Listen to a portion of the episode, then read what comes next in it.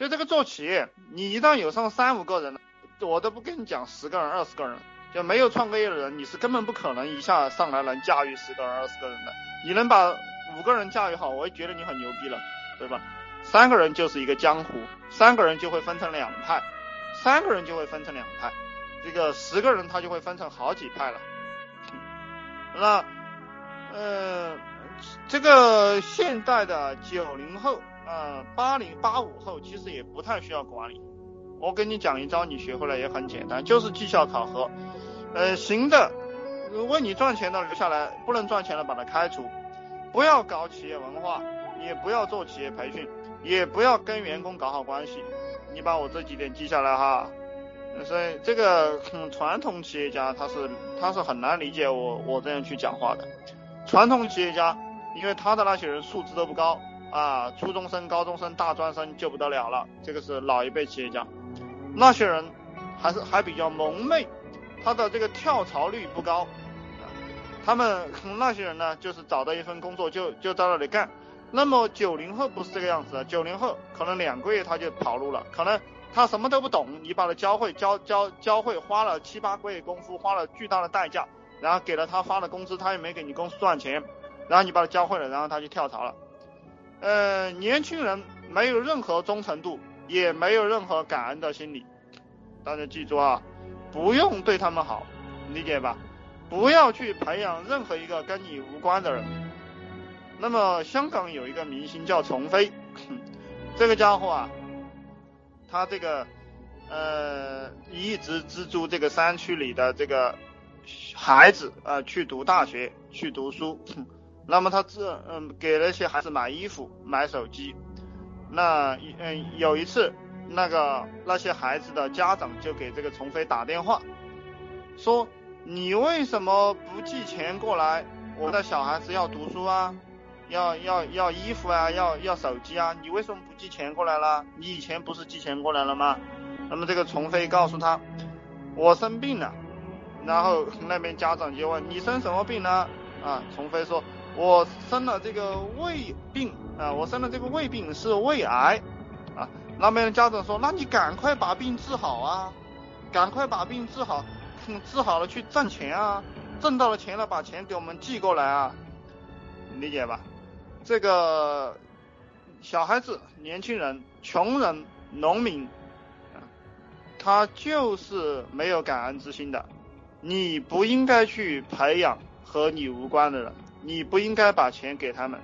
你你们应该算计的就是自己怎么样去赚钱。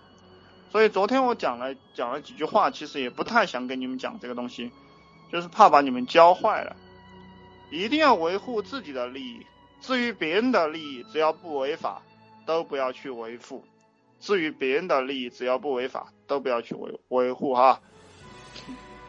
而这个赚钱了，就是要赚钱，就是一定不要自己去做那个最难的事情。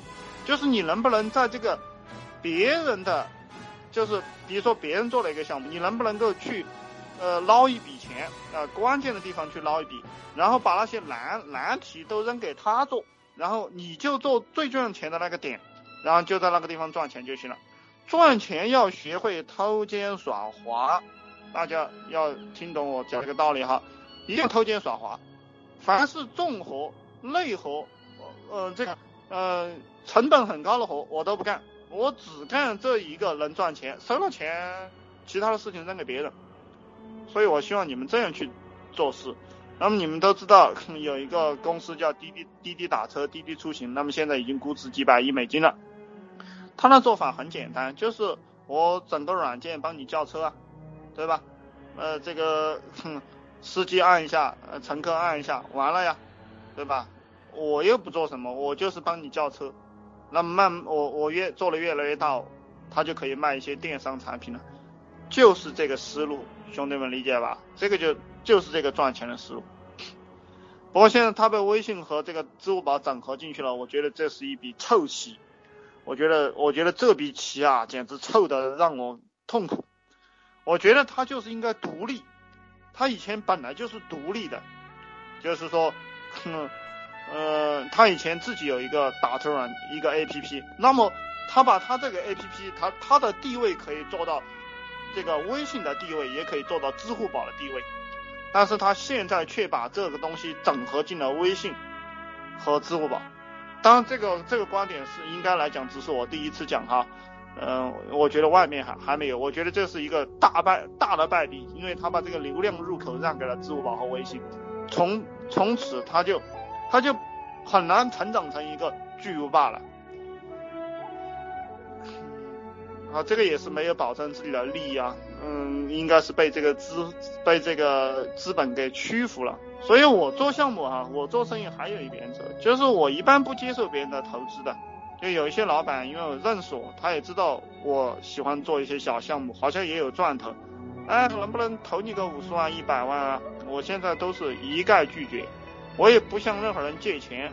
我因为我们这个行当啊，我们搞互联网的确实不用借钱。你们赚钱的人，你们应该很清楚。那你就是收点钱，然后又不用钱，这个就是我们我们做我们做这个生意的好处，就是。收收来的都是现金，存银行卡里吃饭、睡觉，对吧？又不用钱。